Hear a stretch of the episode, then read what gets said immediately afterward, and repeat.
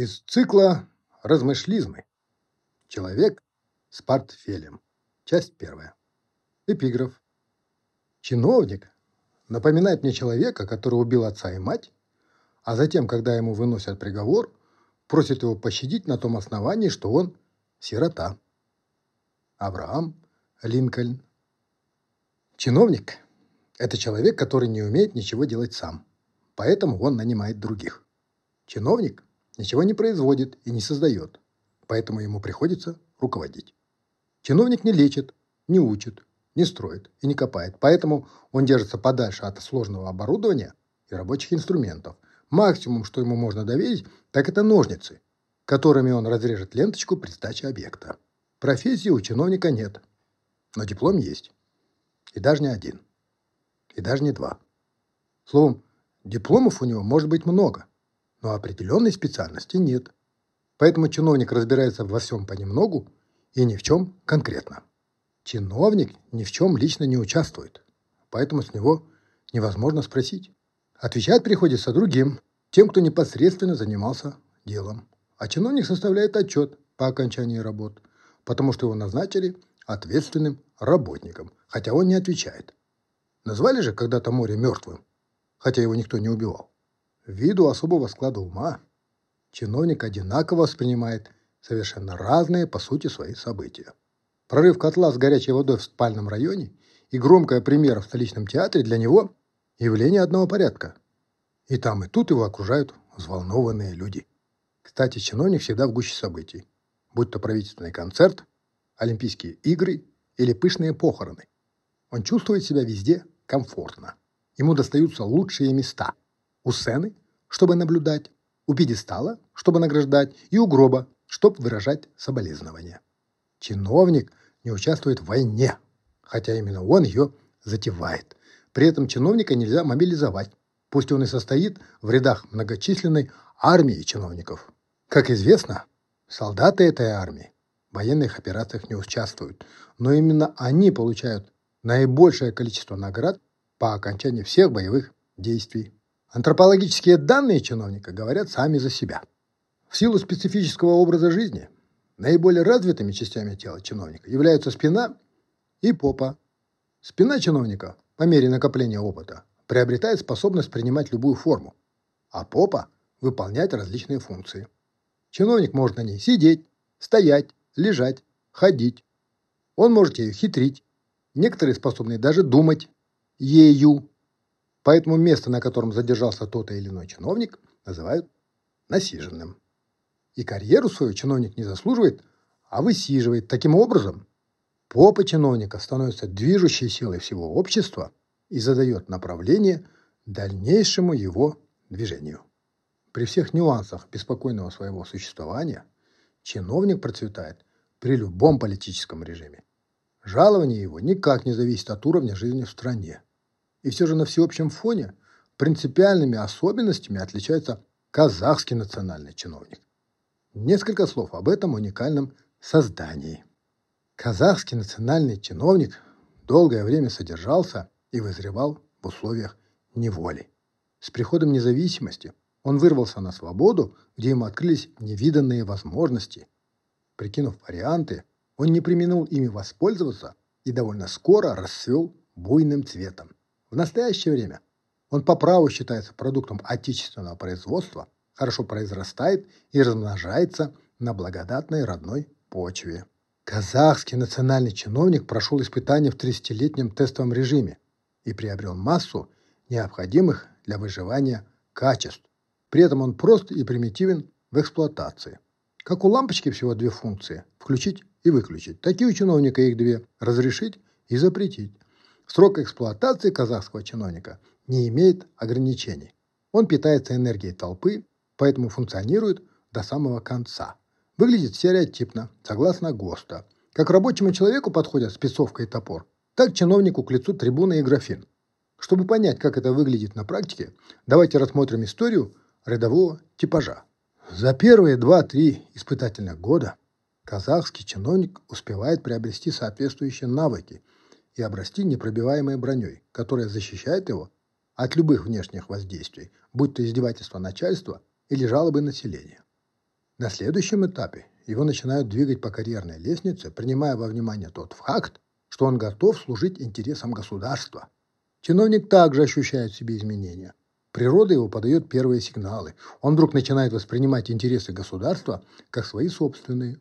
Со временем интересы государства настолько переплетаются с его собственными, что он уже не замечает, где заканчиваются государственные, а где начинаются свои.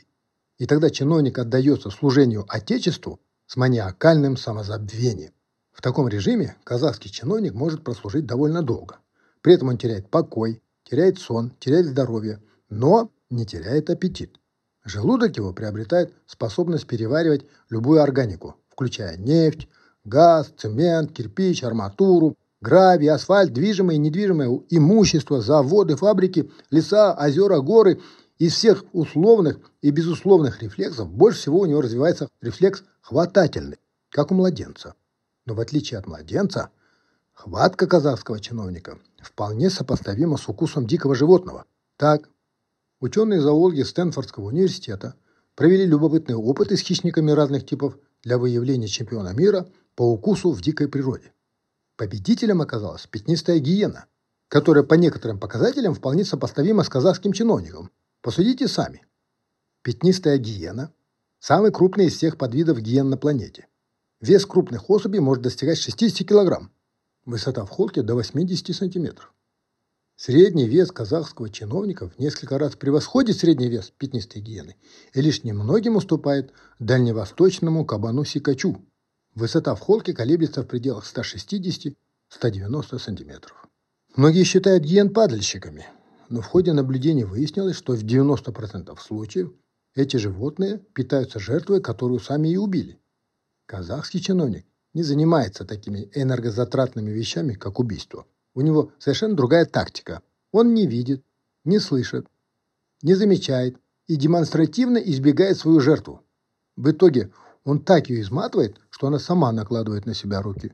Пятнистая гиена может развивать скорость до 60 км в час, как городской автобус. Казахский чиновник двигается вальяжно, не торопясь, однако, почуяв опасность, способен мгновенно испариться и исчезнуть в неизвестном направлении.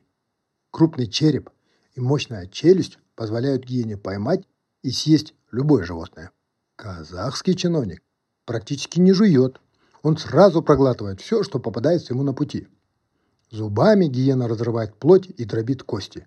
После стаи таких падальщиков останков жертвы обычно не остается. После казахского национального чиновника не остается не только останков жертвы, но даже памяти о ней. Сила укуса пятнистой гены – 77 кг на квадратный сантиметр. Силу укуса казахского чиновника установить пока не удалось, поскольку не изобретен пока прибор, которым можно было бы ее измерить. Однако альтернативные источники показали, что после нападения стаи чиновников могут пошатнуться устои целого государства. В отдельных случаях государство оказывается на краю гибели. Некоторые исследователи сравнивают казахских чиновников с волками. Действительно, такое сходство вполне допустимо. Как известно, с наступлением зимы волки сбиваются в стаи. Казахские чиновники изначально стадные животные. Они тоже сбиваются в стаи, которые называют командами, и их охота никак не зависит от сезона. Они способны рыскать в поисках добычи круглый год. В стае казахских чиновников строго соблюдается иерархия. Стая выбирает вожака и строго следует его указаниям. При этом чиновничья среда отличается высокой конкурентностью и вожаку приходится постоянно помнить, что любой промах с его стороны может послужить сигналом для всех остальных. И тогда стая набрасывается и уничтожает вожака, а на его место выбирает другого.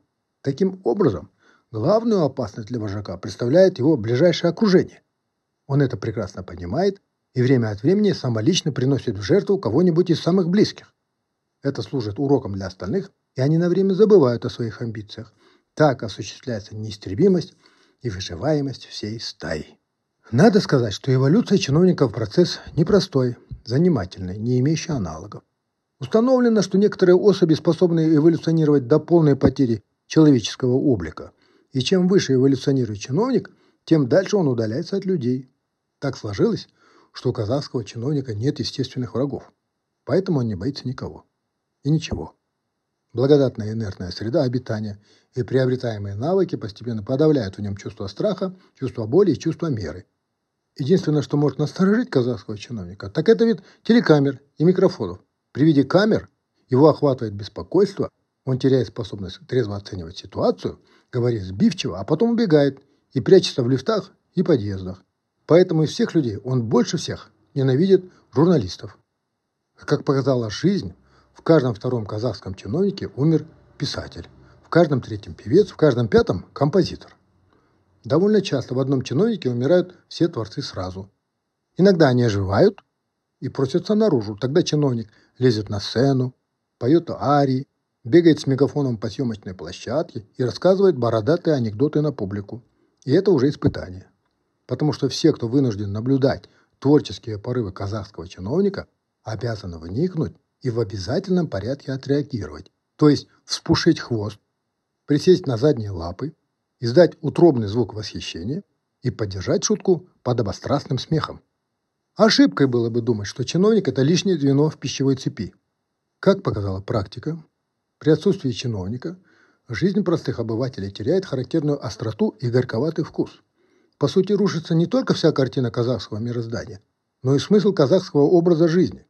А поскольку в природе нет ничего случайного, приходится признать, что казахский национальный чиновник, как вид санитара разлагающегося общества, вполне оправдан, приемлем и, более того, необходим.